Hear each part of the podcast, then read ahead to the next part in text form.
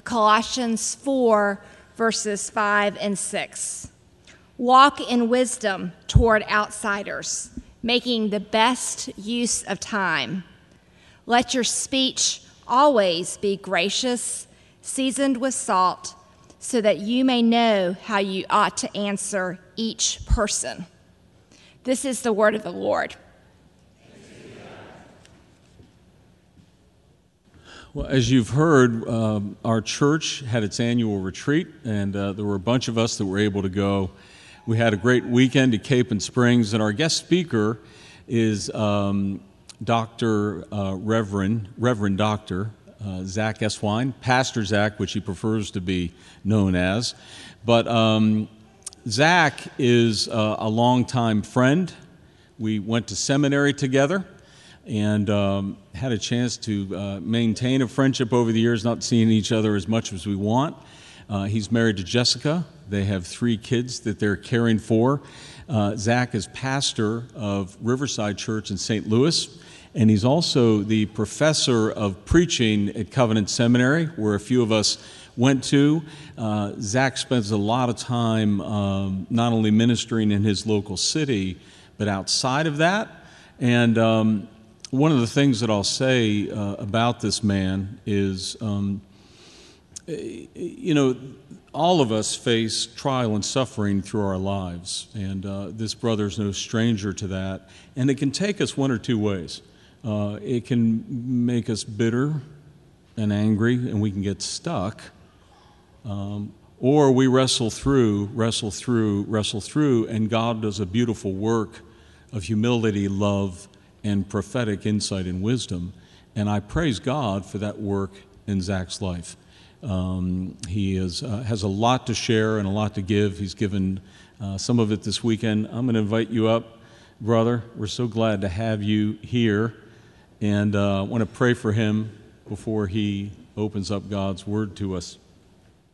Thanks. Thank you. All right. God, thank you so much for Zach's life, his story the way that he has uh, persevered in his love for you, the gifts you've given him for his family and his ministry, and thank you that he can be with us this evening.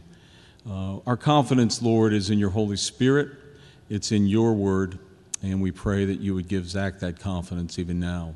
In Christ's name, amen. Amen. Welcome. Thank you. It's a privilege to be with you. I feel very thankful to uh, be with Glenn and Meg and to hear the pastors pray for you uh, before the service and to hear the heart of people and to experience some of your community this weekend with all the ways that so many of you serve one another and uh, in such a real and non pretentious way. It's, it's a joy to be with you. Thank you for allowing me to come. We've heard these words read from the book of Colossians written by a Jewish man who was a convert to Christianity. And he's talking about uh, to other Christians about how other than Christian people are meant to experience Christian people. When I think about the apostle talking about this, uh, a statement by a, a, a comedian, Ricky Gervais, comes to mind the noble profession of comedy. So many of us have our various vocations, and if you've not heard of him before, you know, com- comedy has its own taste of different people, but he's quite gifted with humor. But he's also a human being, and he's had interactions with Christians, because Ricky Gervais is not a Christian, as he says. And he says this it's not that I don't believe that the teachings of Jesus would make this a better world if they were followed. It's just that they are rarely followed. Gandhi summed it up really well. He said, I like your Christ. I do not like your Christians. Your Christians are so unlike your Christ. Gervais goes on Jesus was a man. And if you forget all that rubbish about being half God and believe the non supernatural acts accredited to him, He was a man whose wise words many other men would still follow. His message was usually one of forgiveness and kindness. Ricky Gervais quotes Gandhi in saying they don't like Christians. They like Christ as long as we remove the supernatural elements, and we don't like Christians. And I'd like to spend the bulk of our minutes seeing why their critique is fair. But I do want to pause just for a moment and ask you to consider, even in your respect for Gandhi, and even in, I hope, your respect for the dignity of Ricky Gervais. Seriously. I wish if you could have the opportunity to have coffee with him or something, he could experience something of Christians he apparently has never experienced before. But the bulk of our time on the fairness of their critique, one thing that isn't quite right, right? Yeah? Is, is it okay to suggest that even Gandhi got something that isn't quite right? We would call it today stereotyping, bias. That is, because we legitimately have a painful or harrowing experience with one kind of person. We assume that every kind of person relates the same way. And so we remove the individuality of each individual person and we brand the whole community as all acting and believing and doing the exact same. We think of that as an expression of intolerance. We think of that as an unfortunate bias and prejudice. We think of that as stereotyping. And I'd like to ask you to consider that when Gandhi says he doesn't like your Christians, as we're going to see, his critique is fair. But it's not fair too. Because though it's sad that he and Ricky Gervais have not experienced the genuine sacrificial love of a Jesus following person, it simply isn't true in history or in our own moment culturally that every Christian that exists is arrogant and bigoted. There are truly humble Christians among us who inspire us by their humility and their service of love, even to those who would consider themselves enemies of these Christians.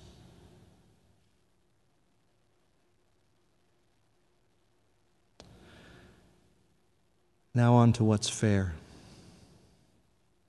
It is a real thing that people in our culture experience Christians in such a way that they think of Christians in immediate stereotype. It isn't new if you are a Christian, it isn't new, this phenomena.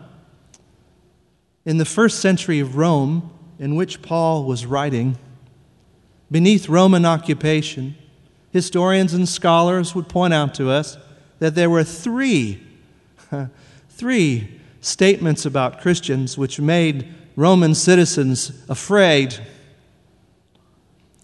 which made Roman citizens feel morally superior. And of course, each of these three statements were false. The first assumption about first century Christians is that they were cannibals. Because it was heard told that they ate flesh and drank blood. They were also assumed to be incestuous because they referred to each other as brother and sister and kissed each other when they greeted. It's called a holy kiss. And they were referred to as atheists They use the term differently than we do. They wouldn't bow to Caesar, and they wouldn't worship multiple gods. They worshiped one God. And so, these cannibalistic, incestuous atheists were considered trouble. It isn't new for Christians to be mislabeled, nor is it new for Christians to earn it sometimes. And so the Apostle Paul, this Jewish man converted to Christianity, is writing to mostly non Jewish people who are also now new Christian converts. They were polytheists, and now they worship Jesus. And in this short talk from Paul in this letter, you see three things. You see the private talk of Christians, you see the public talk of Christians, and you see the personal, relational presence of Christians. Other than Christian people are meant to understand the private talk of Christians in a certain way. I'll show it to you right here. It's when he said, Walk in wisdom toward outsiders, making the best use of the time.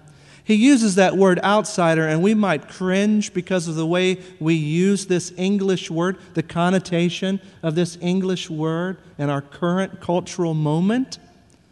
But Paul's writing in first century. He isn't using the term outsider in a pejorative way. He's using it as an observable fact. Folks who are not part of our church. Folks who don't associate with Jesus things, folks who don't follow Jesus. We, we have this idea in all of our various groups. Uh, our political groups, the sports teams that we follow, the social clubs that we're part of, we would simply say, oh, yeah, that person's not part of our group. We don't necessarily mean that badly, just as an observable fact. And so the Apostle Paul, when he says here, can walk in wisdom toward outsiders, he isn't being pejorative. And you know this not only because of the use of the word, but also because the context itself.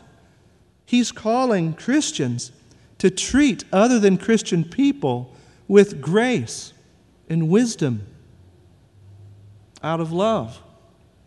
So it's not a pejorative thing, even though culturally we might hear this word translated in English and feel a jolt within us. But we overcome that connotation to what he meant. And then we realize this is one Christian talking to other Christians about how to relate to non Christian people. So if you're not a follower of Jesus, how do you imagine Christians talk about you?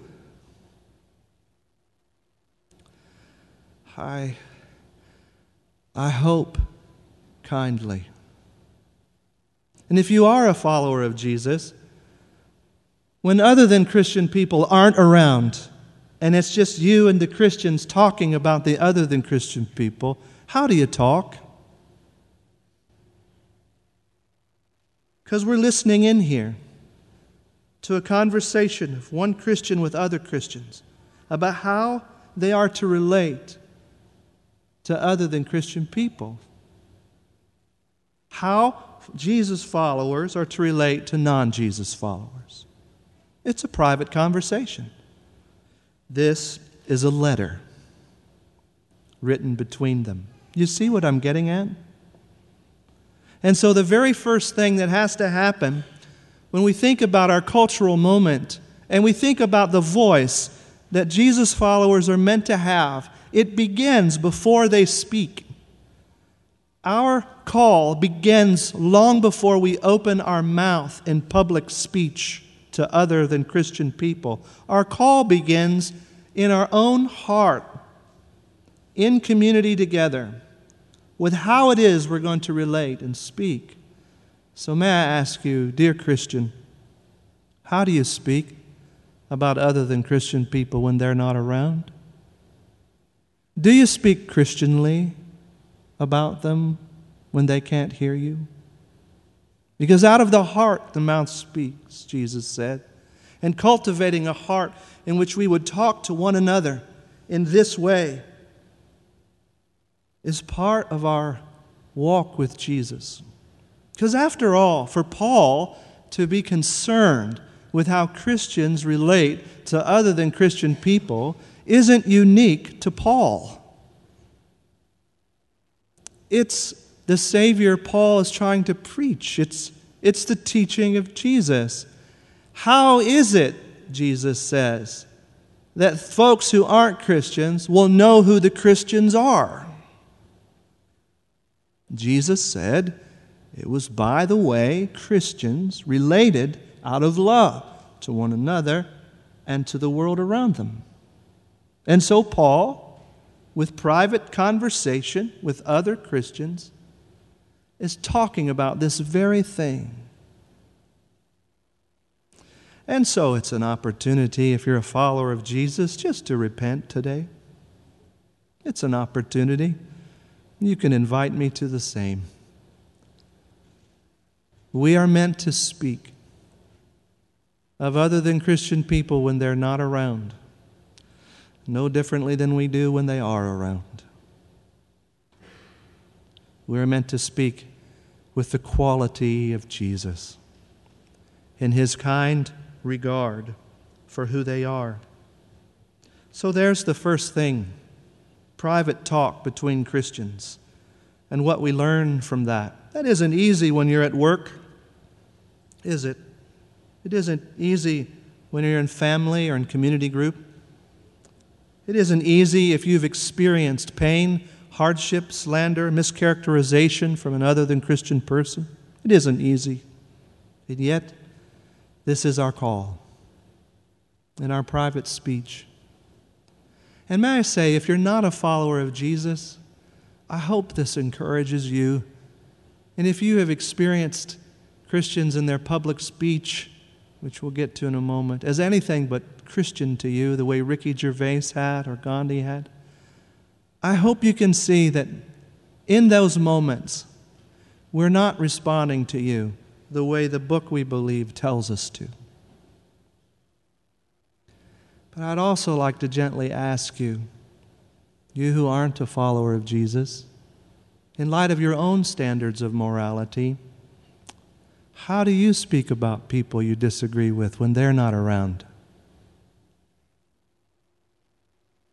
Because the Jesus way begins to confront us and change us. Because Jesus just isn't like any other leader. Well, he can transform our private speech, and our hearts begin to soften toward the courage that love requires. So that, secondly, our public speech, our public speech takes on a particular quality. It's right before this. In verse 2 of this same chapter, Paul says, Continue steadfastly in prayer, being watchful in it with thanksgiving. At the same time, pray also for us, that God may open to us a door for the word to declare the mystery of Christ, on account of which I'm in prison, that I may make it clear which is how I ought to speak. Here's the Apostle Paul uh, in prison for his Christian faith, somehow by the grace of God, not bitter in his private talk, by the very other than Christian persons who are persecuting him and he's thinking about his public speech, the opportunities he's going to have to publicly talk to non Christian people, and he's asking for prayer. Why? What is it that he longs for? What is it that he wants non Christian people to experience when he speaks to them in Christ's name? He wants them to experience first the mystery of Christ. That's what he says there. Open to us a door for the word to declare the mystery of Christ. So, the central concern of this Jewish man beneath Roman occupation, as an oppressed minority among Christian people, speaking to Gentile Christians, non Christian people, he wants to make sure that what they hear from him is Jesus.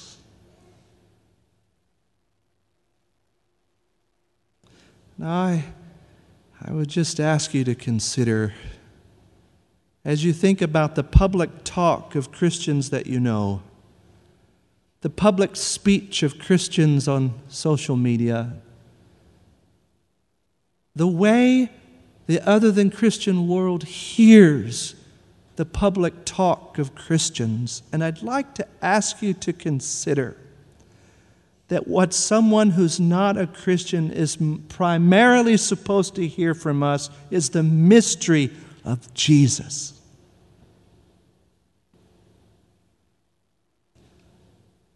That means some things. We're all adults. You can differ with me. I'm going to ask you to consider something.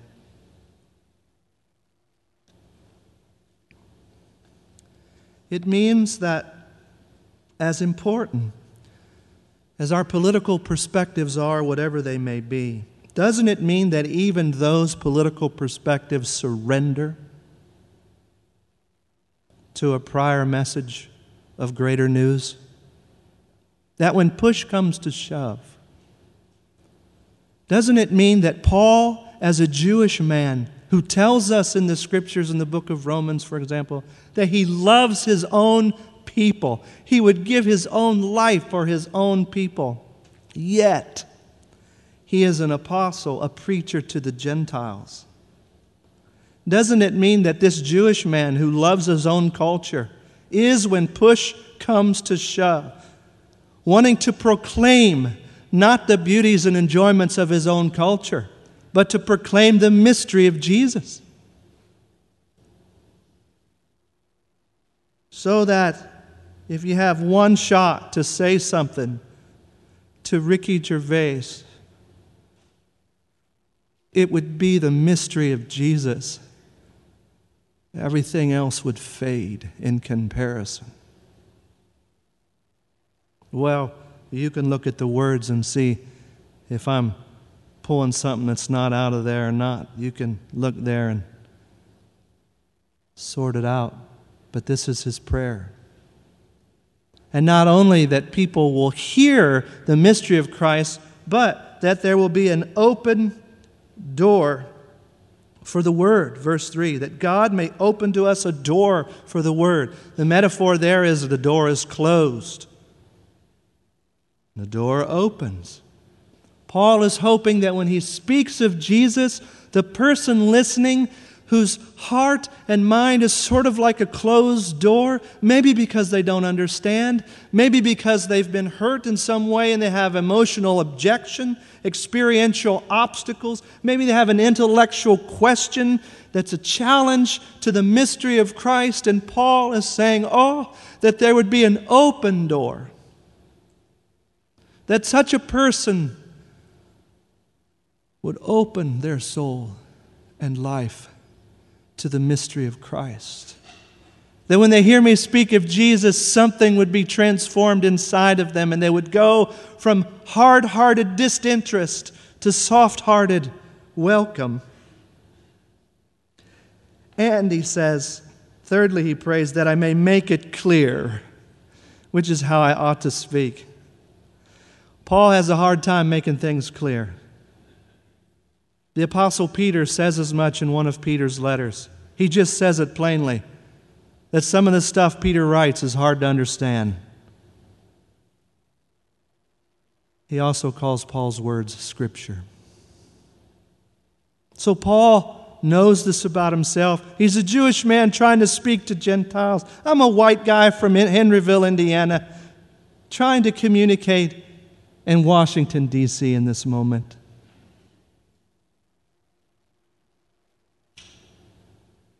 And asking that Jesus would be set in front so that your heart would be open to Him and that I wouldn't make a mess of it or make it confusing, but be plain and clear.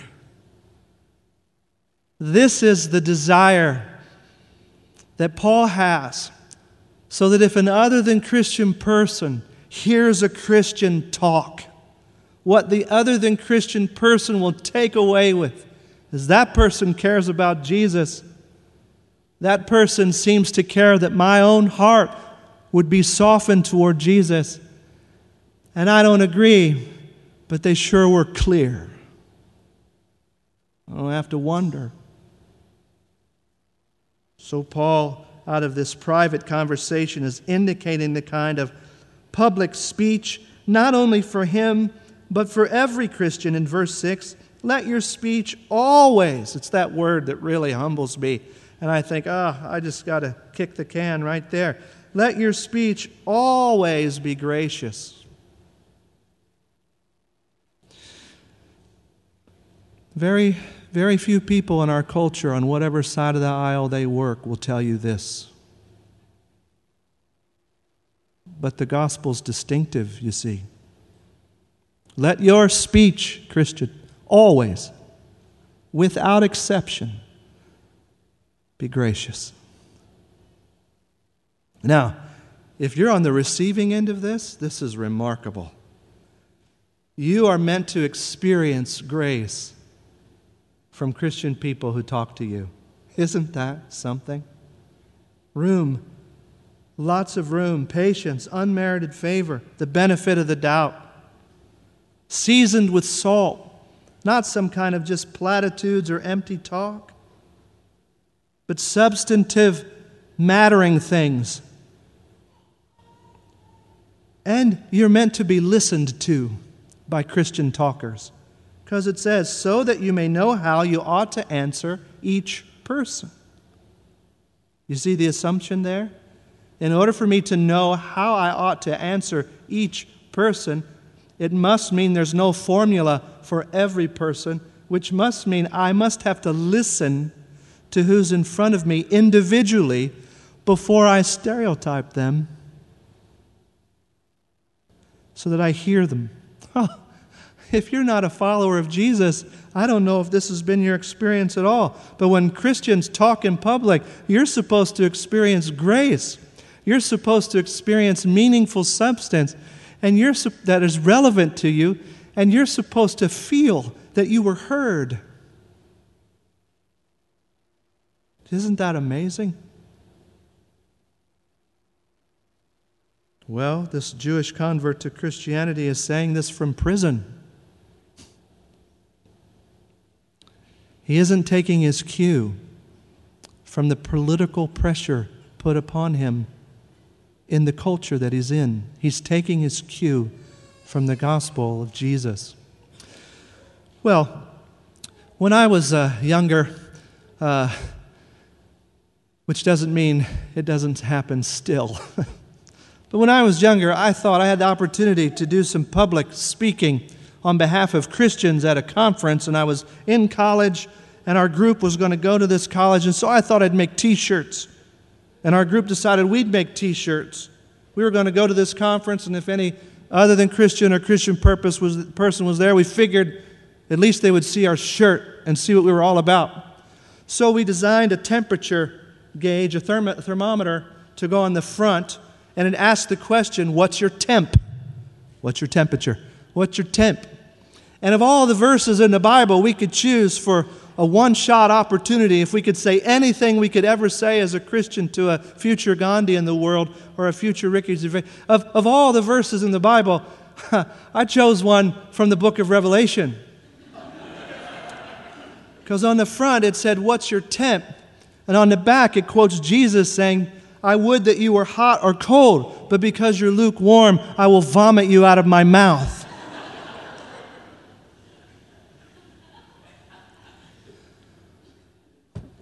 What the? what was my mindset? Where does that come from? How do I, in the name of the, the one who was slandered and beaten unjustly, who was crucified and on the cross in the most violent means of capital punishment, unjustly said, Forgive them. How could I, in His name, think I got one shot? I'm going to ask you what your temperature is. And I didn't even know what I was doing because, biblically speaking, those words from Jesus in the book of Revelation aren't for non Christian people. It's in the letters to the seven churches. He's knocking on the door of Christians, those who proclaim to be Christians. And he's saying to Christians, I would that you were hot or cold, but because you who claim my name are lukewarm, I will spit you out of my mouth. That's not some type of warning to other than Christian people. That's an in house conversation of the Lord with his servants. Not only was I zealous without knowledge of the Bible, I was zealous without love. I didn't know. Though I could quote the Bible, I didn't know that I meant to walk wisely, always gracious. So I know how to answer each one. And that is how people are meant to experience Christians. If you are a follower of Jesus, if you have found yourself in your private speech speaking unchristianly about other than Christian people, if you've found your public speech or public typing to be other than gracious and wise, and say you're sorry, huh? Just the Lord paid for this. This is why He died for you. He died to take the penalty of this kind of sin in your life and in mine. He rose from the grave to crush this kind of sin in your life and in mine. He invites you to come to Him to free you from this kind of sin in your life and in mine, that the world may know who you are and whose you are. After all, as we've hinted at all along this weekend, the person so concerned for other than Christian people is Saul of Tarsus, a man who's needed all kinds of grace, just like me. And maybe you need it too. And he invites you to it. Let's pray. Lord, we thank you for these few moments with the, your book open and your word set in front of us, and we, we ask that you would enable us to see your heart and your character, and that you would continue to refashion us. Thank you for how gracious you've been to each one of us. Thank you that you've known how to answer each one of us individually. In your name we give thanks. Amen.